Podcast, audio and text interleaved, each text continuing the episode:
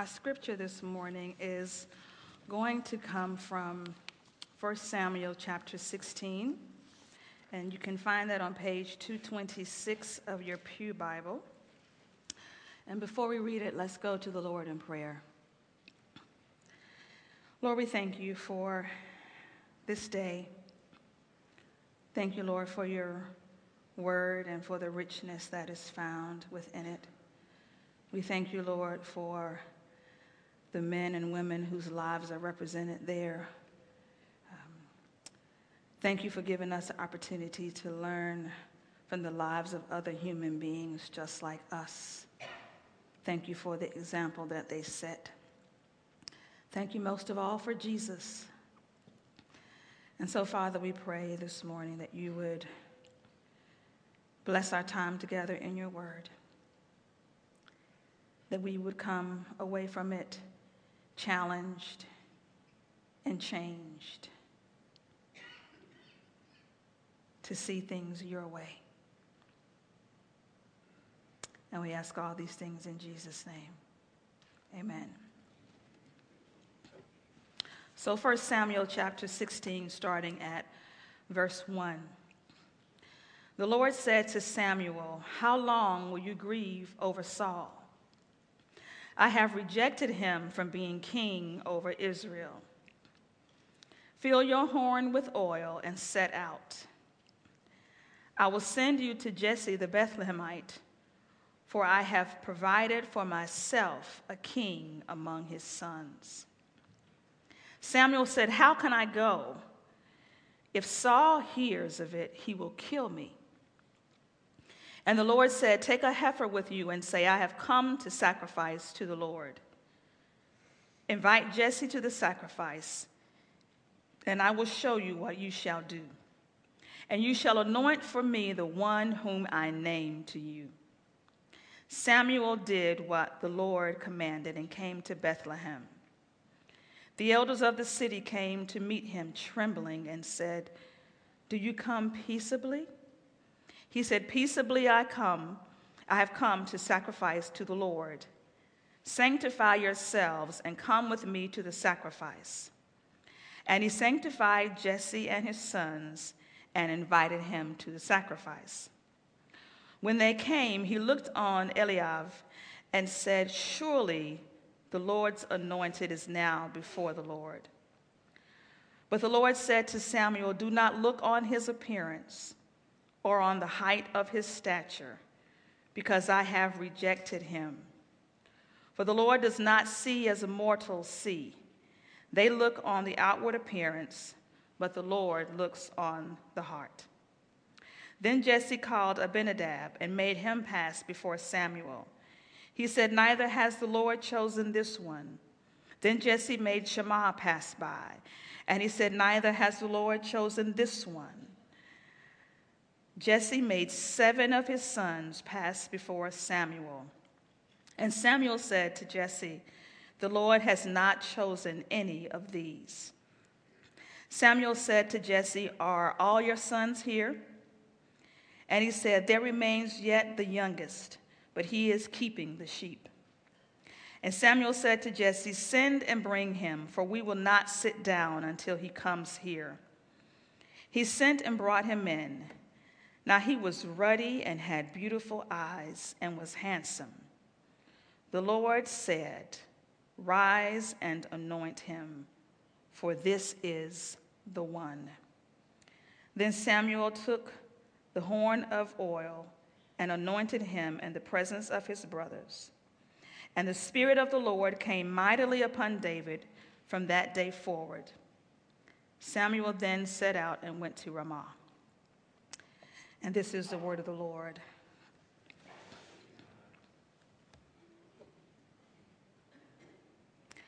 Verse 12 at the end says, The Lord said, Rise and anoint him, for this is the one. The one.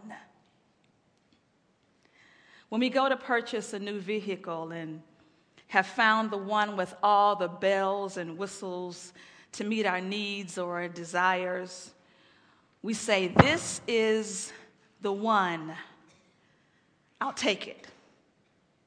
When we're looking for a new place to live and we find the one that has the right number of bedrooms and bathrooms to accommodate everyone and will provide us with the space and location that we need, we say, This is the one.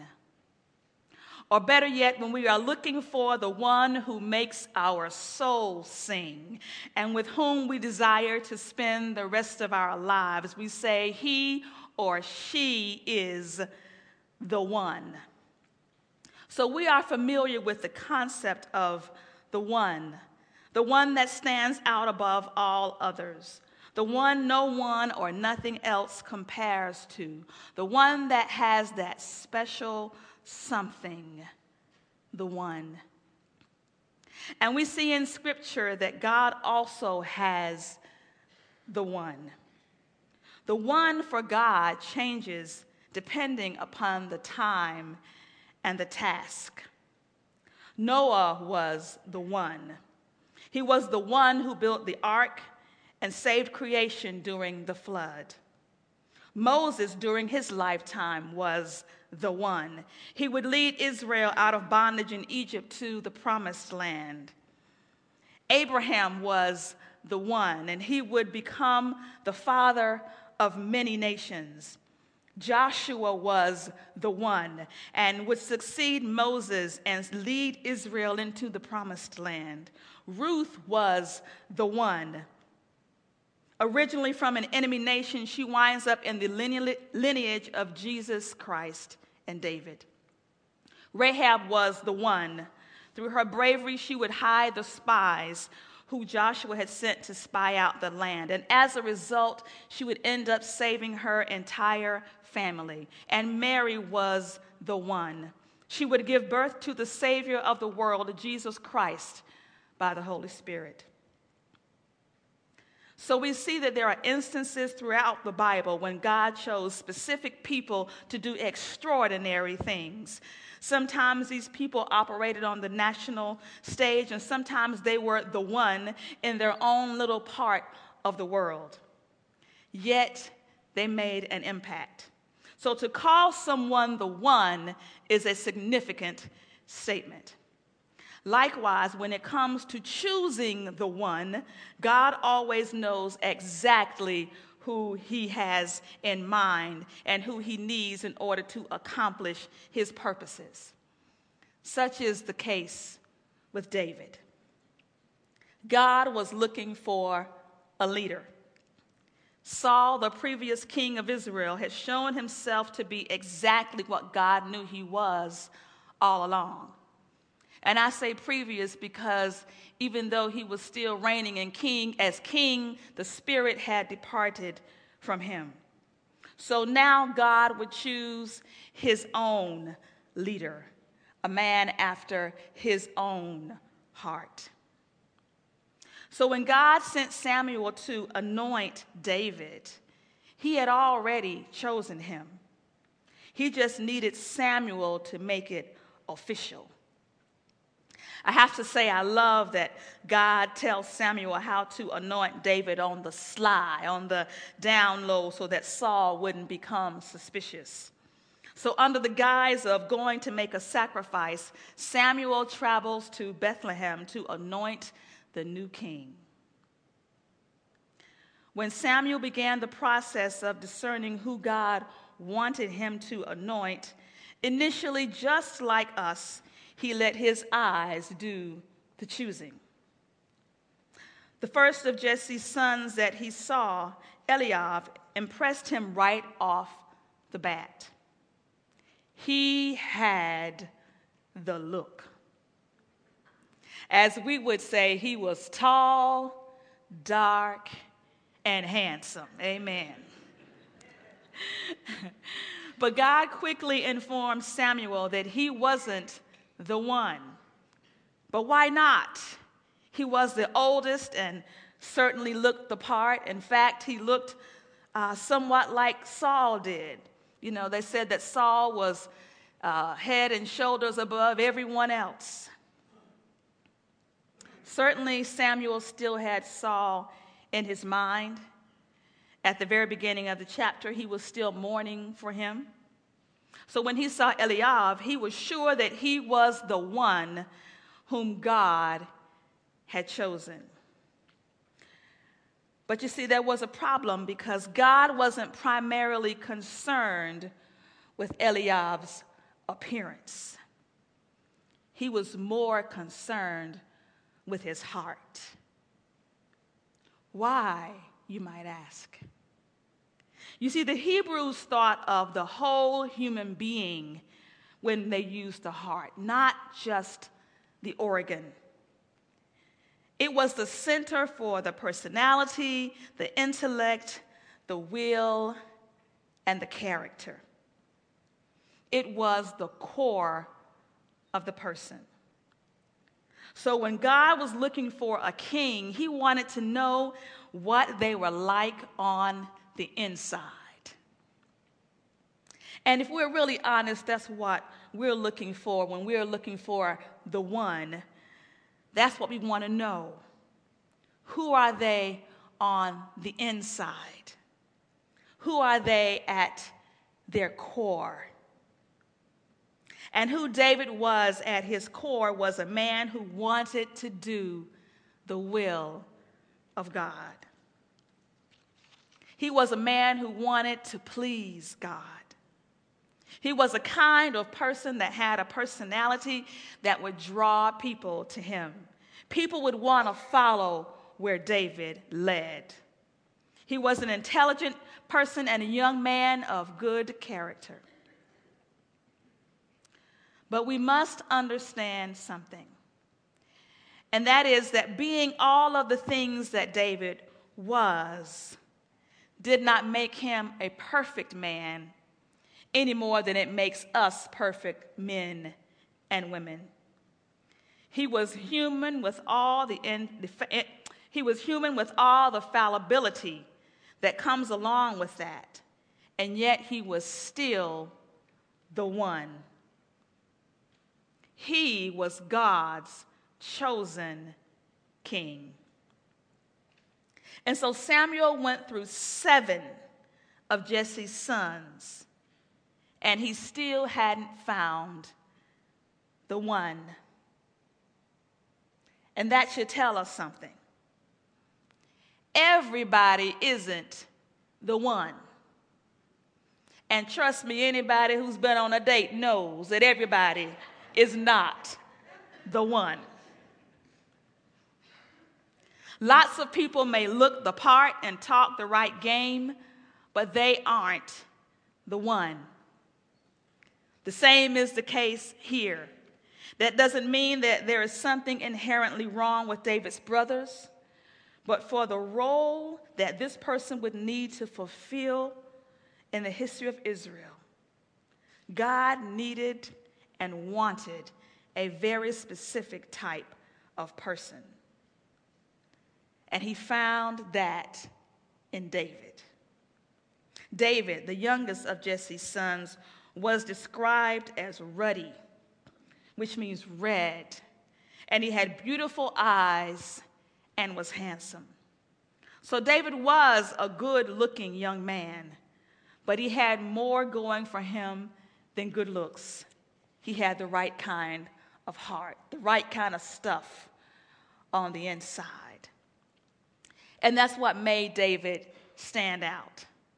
He wasn't a perfect man, but he was a man whose desire was to do the will of God. Or, as we would say, his heart was in the right place. Immediately, the Lord told Samuel, Rise and anoint him, for this is the one. God has continued to identify and use the one throughout history. And the one that we remember and celebrate this weekend is the Reverend Dr. Martin Luther King Jr. He was chosen to fulfill a very important role in the history of this nation. He had a heart that was passionate for working to ensure that equality was a right that would be enjoyed by all. And because of that, we remember him today. One writer states that Martin Luther King Jr.'s life had a seismic impact. That means it was like an earthquake on race relations in the United States. Years after his death, he is the most widely known African American leader of his era. And I have no doubt that I would not be standing in this church today were it not for the work of the Reverend Dr. Martin Luther King Jr. and the many people who walked alongside of him.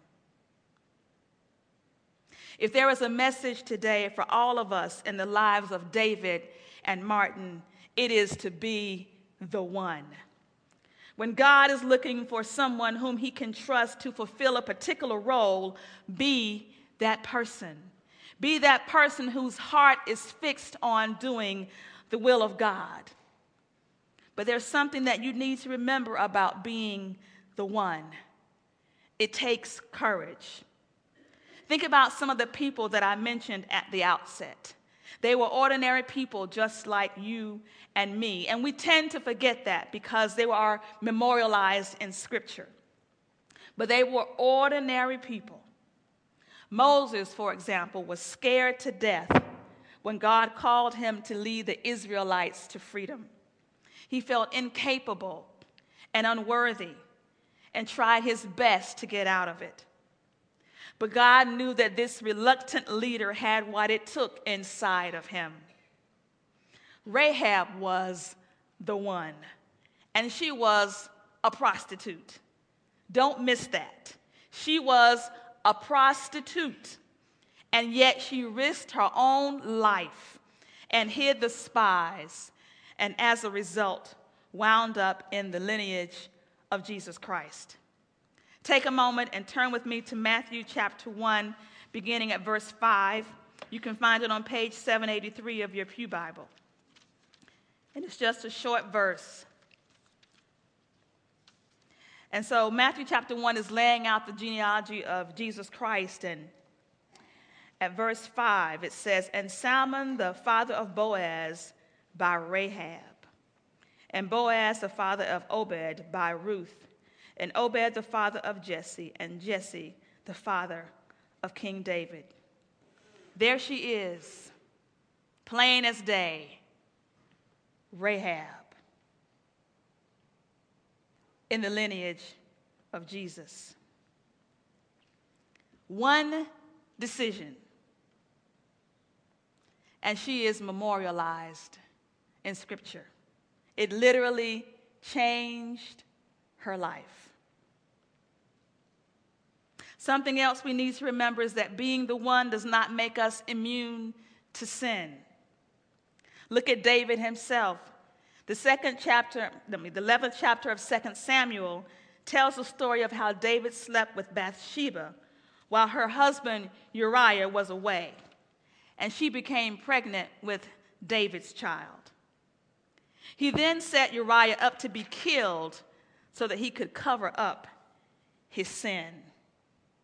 David, the one, the man after God's own heart, committed adultery and then committed murder to cover it up. Do you think that was a surprise to God when He chose him? And yet He was still the one. The same writer that praised Martin Luther King Jr. also says that he was flawed fallible, and limited in his control over the mass movements with which he was associated, yet a visionary leader who was deeply committed to achieving social justice through nonviolent means. The list could go on and on. God used and still uses flawed and imperfect people. Amen to that. But what distinguishes these people from the rest is that they have something within them that pleased God despite their fallacies. I have one last thing to say on that. Please understand that being the one is not without sacrifice and not without haters.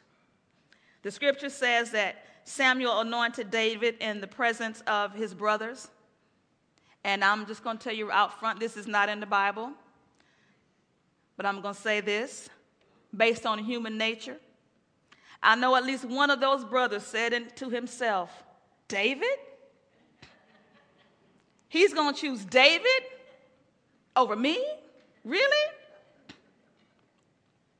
And I want to tell you that everyone might not recognize what is in you, but it really doesn't matter as long as God does.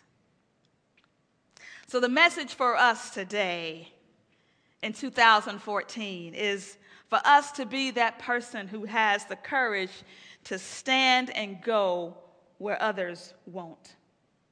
You may not be called to represent God on a national or international platform, but re- represent Him wherever He gives you the opportunity. Recognize that it takes courage to be the one. Recognize also that being the one does not mean that you have achieved some level of perfection that others have not.